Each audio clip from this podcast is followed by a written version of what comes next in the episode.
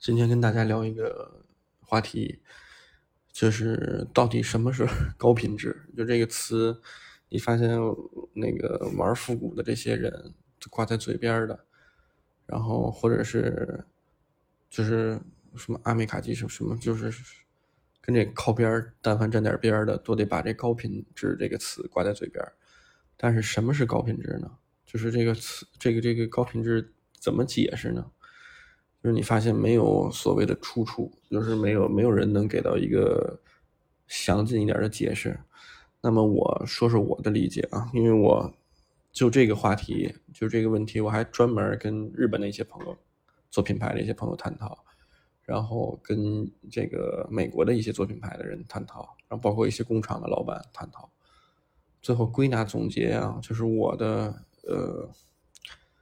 感触啊，就是这个这个高品质，就是在复古这种服饰风格里长 T 的这种高品质，其实对标的就是高的发售价格，然后对标的就是稀缺性，呃，就是大概是这么个意思吧。就是因为稀缺，不管是物料的稀缺，还是这个成品这种这种产品的稀缺性，导致的这个。这个所谓的这个价格就会提升，哎，价格一升上去了，就变成高品质。呃，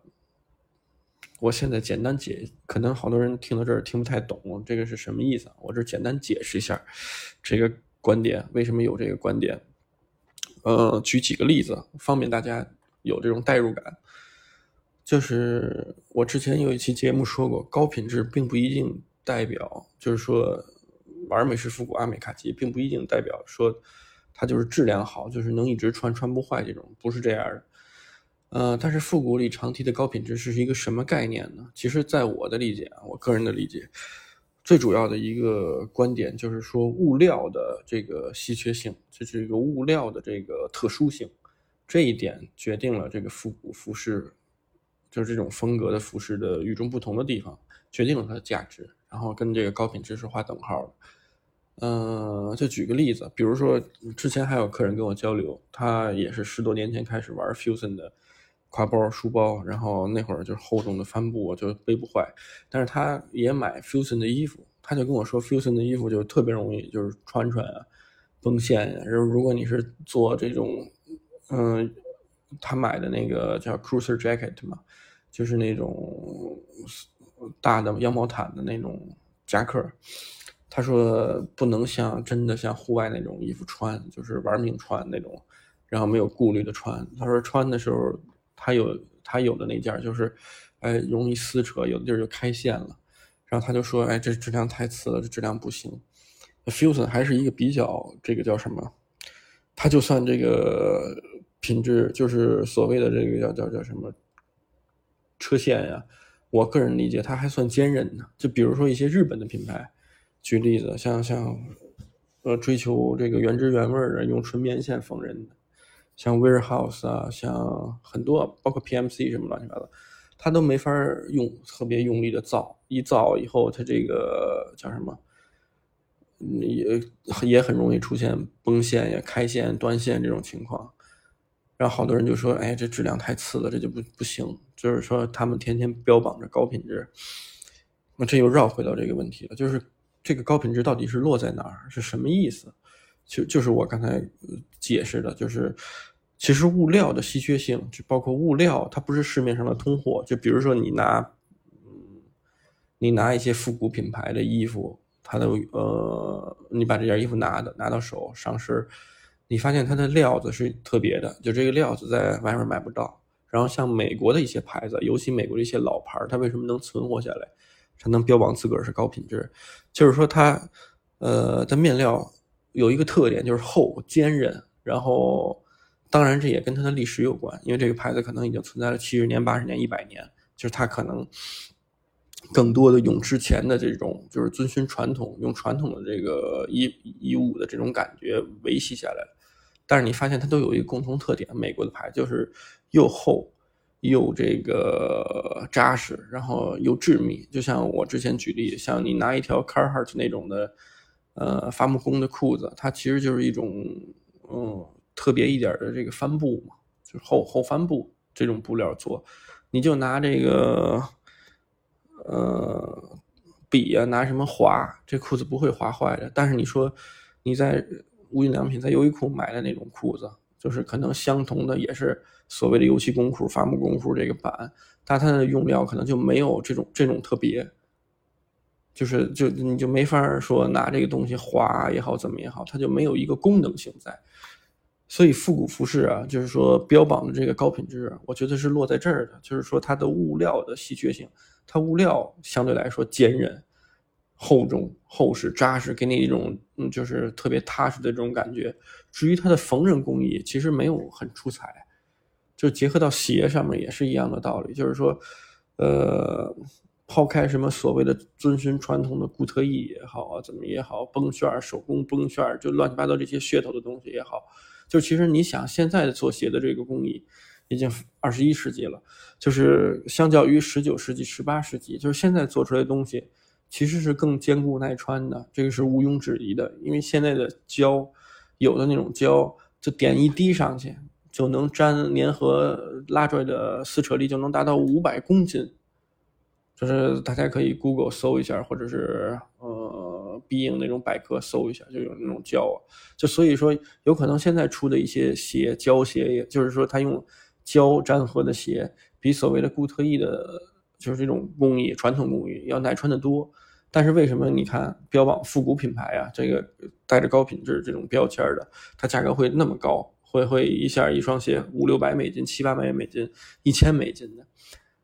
它其实就是一个遵循传统，它的对于传统的认知，对于传统这个这个叫什么制作流程的这个延续性，然后包括它的物料，就是说还是落到物料这一块，它这个物料一定是跟稀缺性沾边的。就比如说，呃，为什么大家都说马臀皮值钱呀？就是大家就说，哎，马马那么大一呃一个马，能用的就是屁股上那么一点儿。就就就叫什么马臀皮就值钱，像牛为什么后颈、脊背皮上面那个后颈那一块贵呀？叫 box leather，就那块特别坚韧，然后也是一头牛就出那么一点儿，哎，大家就说它其实还是跟这个稀缺性、跟这个这个物料原材料在市面上不是通货啊，根据这个来解释的，就是说这个高品质其实跟价值是。对等号的这个价值呢，又跟这个叫什么，呃，稀缺性，就是说，就是物以稀为贵，这个这个是是对等的。所以在国内可能你会看到有一些乱象，我们称之为乱象的现象，就是什么？就是它已经变成大通货了，但是它还是卖的很贵，它已经缺缺少了稀缺性这个这个标准，就是稀缺性的这个叫什么，呃，因素。呃，它还是标榜的很贵，就是它已经变成量产几十万件的，那其实它就没意思了。但是这个跟所谓的高品质也没有太大的关系。我今天给大家解释的这个概念是什么？就是复古品类的高品质，其实更多的是呃原材料这一块就是包括刚才我们提到了，像如果你用纯棉线缝纫的，就比如说像 Warehouse 这种牌子，像所谓的大阪五虎，像真正日本做复刻的阿美卡基品牌，以丹宁为主的这些。你会发现纯棉线缝纫的衣服，你用力撕扯，就是或者你使劲儿穿，它是会容易坏的。但是你发现它的衣服的用料材质都比较特别，就是你在市面上，比如说一个基础的卫衣，Warehouse 的卫衣，你不管的是它这个主料也好，还是它的螺纹，你在市面上都不能，呃，很很难买到类似的。就是说你去这个叫什么？面料辅料这种市场啊，就是通货市场，你发现百分之九十、百分之九十五的这种你能看到的面料辅料，都跟像优衣库、无印良品这种商场货，呃，叫什么大同小异，就是你能很容易的找到类似这种的，就是这叫什么通货面料，但是你很难找到现货，就是说像复古品牌这种的质感、这种的组织，所以，呃。这一点，我觉得是因为它有这个稀缺性，所以它这个高品质是打引号的，就证明啊，只有像我这样小众的这种品牌在做这件事儿，我是一个小众传播者啊，就这件事儿。所以说这个东西啊，你一旦了解了这个高品质的含义，或者你一旦你能转明白这个弯儿，就是就不会被什么东西所洗脑？就是怎么说？不是说这个美式复古品牌这个所谓的高品质不是一不好啊，或者是没有特点，你就正常穿。因为现在国内比较较真的一点是什么呀？跟这个经济水平还有这个睁眼看世界的这个这个这个年数这个积累有关。你像在国外很常见的一个现象就是什么呀？买这种所谓的两三百美金的这个牛仔裤、原牛的这些人，或者是买四五百美金这个这个靴子的人，他是允许这个东西呃穿坏的。那穿坏了再修就完了。就比如说你衣服开线了，你就缝上，就找地儿缝上就好。你这个鞋鞋跟掉了也好，或者是鞋怎么怎么样了，就就给它修修好了，接接着穿。他并不是说怎么说，把这个东西就是一锤子打死，这一一棒子打死，就一定说高品质的东西就不能坏。但是在国内，你发现，呃，这些衣物有个线头都不行，都要吹毛求疵的，就是评论一番，或者是哎，我开嗓有自己个人见解，说他一点这个这个怎么能打高品质的这个这个标签啊？这个复古品牌，呃，怎么怎么怎么样？就是国内会特别容易制造这种舆论的这个漩涡。就是咱们再拉回来说，就好多人说这个复古品牌品质高，然后说这些潮牌就都是糟根。你你们经常会听到这种说法，就是一个刚开始接触阿美卡基文化或者美式复古这种服饰风格的人，呃，越容易说出这样的话，或者越容易有这种这种想法，越容易觉得哎，玩潮牌的都不行。玩大 logo 的这些都不行，然后玩这个美式复古就就就牛，因为我们穿的衣服都是高品质。但是还是归根结底还是回来了，就是你这高品质到底落在哪儿？就是其实一些日本的潮牌啊，我举例子，我接触的一些牌子，包括可能我认知层面的，就是大家都能耳熟能详，像 Neighborhood 这样的牌子，它的质量不次啊，它的它的这个面料辅料基本也都是客供的，就也都是定制定仿的。而它也有很多这种，就是我刚才说的这种复古的元素在，而且它更在意像这种大的品牌，它的叫什么？呃，它的质检呀，或者是它的这个工艺水准要求啊，就是它的那个流程单啊也好排下来的，给给工艺的工艺单也好，它更讲究。包括它呃缝纫这一块，它也会避开一些不必要的麻烦，就是所以。他就是，我不是说推荐大家买这东西啊，就就是买这种潮牌也好，怎么也好，我这不是不是说忽悠大家买这些东西，就你要有自己的认知判断。呃，为什么就是为什么说复古品牌的品质就就就比这个所谓的潮牌好？这是一个这是一个谬论，这是一个狭隘的这么一个一个叫什么想法。所以我的理解是什么呀？我我好像一年前的节目说过，音频节目说过，当你。看的越多，就是接触这个，就是你尝试的衣服越多，呃，你越有一个自己的理解跟认知。就是你接触美式复古服饰，它其实有非常好的一点，我之前也讲过，就是说它让你对于这个基础经典的这些版和这些衣服的出处有一个首先有一个认知，你大概了解到什么东西能存在这么久，能够延续，然后能够被。世界各地的人所接纳，那它一定是很经典的设计，好的设计。首先，你有一个这个认知啊，你能知道有些衣服有出处，然后很多人都追这个原型，只不过在改造。你有一个这个概念，这是第一点。第二点，你对于物料的选择，就是你因为你摸过这些衣服，上身穿过这些衣服，所以你对物料有一个自己的追求，就是你知道什么样的物料你觉得好，你觉得什么样的卫衣。是，呃，它里面到底是抓绒的，还是里面是什么样的一种一种叫做什么，呃，贴身的这种感觉你喜欢啊？你有一个自个儿的判断，因为你什么都尝试过，而不是说你听别人说什么样是高品质，什么样复古品牌就是高品质，你不要被别人洗脑，你有一个这个的认知判断，就包括一些工艺上面的，那你比如说你看过了一些像 Painter Pants，呃，油漆工裤，有的时候用。三本针，所谓的三三线链条链机车出来的，哎，你觉得这个车线好看，那你就有一个判断了，哦，这个这个就你是你喜欢的东西，是你喜欢的工艺，那你可能在未来挑选衣服的时候，你就会注意到这一点，哎，去看某一个牌子，你发现哎，这个牌子它也是出这样的工艺，你可能就会喜欢，就这个点可能就会打动你。就是你接触复古服饰，你可能在这些呃衣服的基础知识上面有一个很大的提升，对于你未来就是选择就是猎取的范围啊，就是放眼看所有的这些品牌，或者是你能接触到的品牌，你有一个筛选能力的提升。这个是接触美式复古服饰这个文化的一个，我觉得是一个益处，就是你的筛选能力，你自己的审美也会提高提升，而不是说怎么说，呃，你接触了复古服饰，就好像被一个罩子罩住了自己的认知，就好像别的东西我就不尝试了，别别的东西都是糟根，这一点是我想分享给大家的。对，然后不要过度神化这个高品质复古。跟高品质就直接标榜，或者是故意神话这个概念，它没有什么，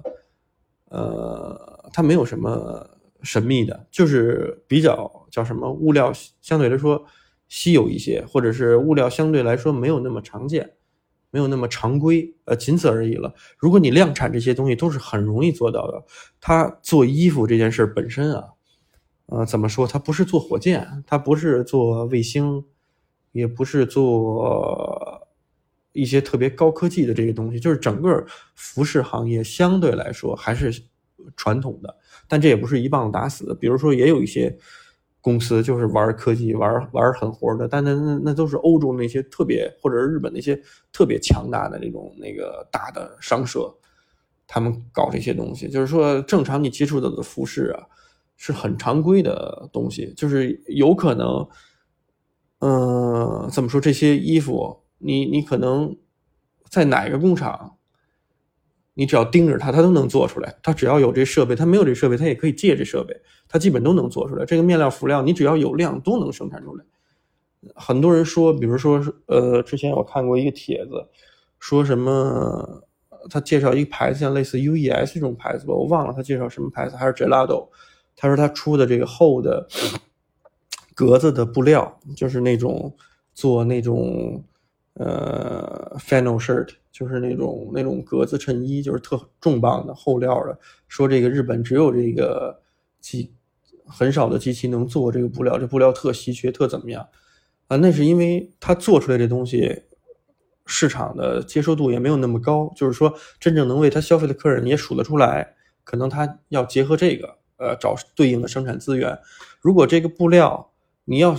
但凡啊，我都不不用那什么，在在中国一一抓一大把，就在南方啊，包括北方都有这样的做不了的工厂。就你要让它量产两两两千米、一千五百米、两千米，有的是人能做。你要是一万米，这个价格可能是他做。如果你要量产一万米这个布料啊，可能是你做两百米、五百米这种布料的价格的五分之一，就变成了一个非常普通的这么一布料。所以一切都跟量。有关，就是，呃，所以我的概念是什么呀？之前我有一个理念一直是什么？就是如果这个东西已经淤了，就是你发现街头小巷恨不得恨不得就是城乡结合部的人都在吹捧一个东西的时候，它缺少了稀缺性，这个这个这个因素，或者这个它缺少稀缺性这个点，它就它的价值必然就大打折扣，就是它就没有什么，我就觉得它就没有必要，就说花重金。去采购一件人人都理解的东西，就是或者人人都都都追捧、都都在穿、都在玩、都在使用的这么一个东西，就这种东西是没必要花重金买的。这时候有有有可能有些小黑粉会说说，那你看那个劳斯莱斯，呃，也是大家都能理解它的好，都能理解那什么它的它的美，只不过那个能花得起这个钱、拥有这个人少。但是我可以给大家举一个例子啊，就就拿在中国举举中国这个例子，如果劳斯莱斯啊，就是大家不知道这个品牌，就在车往那一摆，你说它是三十万的车，也有人信，就是或者是追捧它的人，可能砍掉百分之九十五了。就是中国人追捧的，就是说在国内追捧的这个东西，还是跟它的价值有关。就是一旦什么东西它往贵了标，或者是往怎么说？被一堆人吹捧，又有明星带，或者是有钱人的这种这种玩物，反正反而能够刺激。这就是为什么国内有一些人追捧什么东西，聊美式复古也好，聊潮牌也好，上来就要顶配，就要往顶配了冲，往怎么样的冲，就是要把自己标榜到那种有钱人会玩的那一波人，好像觉得有钱就等于会玩，这真的是两个概念。这就是为什么你在国内看到一堆成百上千的小年轻，就可能二十出头还靠父母借记的这些小年轻，或者家庭条件没有那么殷实的人，还疯狂的去追捧一些富二代做的东西。就是这些富二代可能都是拿着叫什么全世界都有家，然后穿着可能自己自个儿卖的衣服，随便印个什么文化衫，随便印个什么字母，然后成百上成千上万件的卖。然后他自个儿的衣服他从来不穿，就是拍拍照片穿。他自个儿都穿那种几万块钱那种奢侈品或者那种大潮牌限定的这些东西，就是就是这个就是一个乱象。就是所以怎么说？呃，我觉得啊，就是年轻人，包括包括一些可能也有一定阅历、上了岁数点的朋友，一定要意识到一个问题，就是不要被各种辞藻或者各种这种描述。类蒙蔽，就是你要有自个儿的判断，要有自个儿的认知体系。就是其实什么衣服啊，好与坏，我个人的理解啊，跟价值没有太大的关系。就可能这个东西，比如说 T 恤类的，你可能四五十件呃四五十块钱一件的，跟七八百一一件的是有很明显的区别。呃，七八百的可能厚扎实，然后领口也小。螺纹质地也致密，就是穿着特别板正，然后三四十块钱的那个背心可能洗凉水就变形了。但是你穿上这两个背心，其实不太影响你叫叫怎么着，不太影响你自个儿的这种这种叫什么气场跟感觉。你是驾驭者嘛，所以不是说这个七百块钱的就就更好，就一定就更适合你。所以要有一个自个儿的判断。就是你只要穿着爽，你愿意尝试就 OK 了。所以我上一期节目跟上上期节目说的一观点是什么呀？有的朋友有钱有消费力，然后但是他越越买越贵，越买越贵，越买越拔尖儿，就是越来越所谓的顶配，他其实就忽略了很多美好的东西，就是那些很便宜、很廉价，或者是也不叫那叫什么，就是受众很广的这些东西，就是你都可以尝试。我的概念啊，你都可以尝试。就是比如你，你可能穿，呃五六万的、十万块钱的这种这种 Nike 跟什么什么，呃这个明星那个明星出的限定的呃 Air Jordan Four，然后什么什么什么东西，什么什么，或者你穿一双 Dunk 喜力配色的，就这种，但是你不妨碍你有一天，哎，你看天猫上面打折二九九、三九九 卖一双。呃，白黑配色小熊猫配色的 Dunk，呃，低帮的，就是这是不妨碍的，就是这是不冲突的。所以说，不要一味的追捧这个价值本身，就是不要一味的追捧所谓的高品质、所谓的稀缺性这件事本身。就是你你越混搭，其实越有自个儿的风格，越不容易被一种风格呃带着走。OK，今天就跟大家聊这么多，谢谢。